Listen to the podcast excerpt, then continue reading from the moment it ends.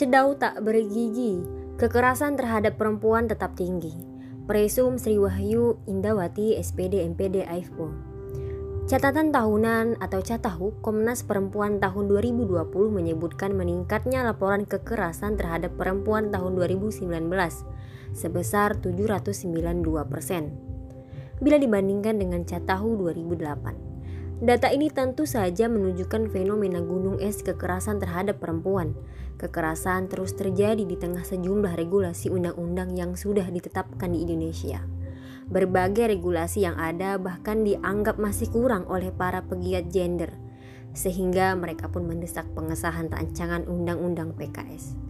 Semua regulasi tersebut berlandaskan kepada cedau, namun kekerasan fisik dan atau seksual pasangan intim atau kekerasan seksual oleh non pasangan masih marak. Setiap hari 137 wanita di berbagai belahan dunia dibunuh oleh anggota keluarganya.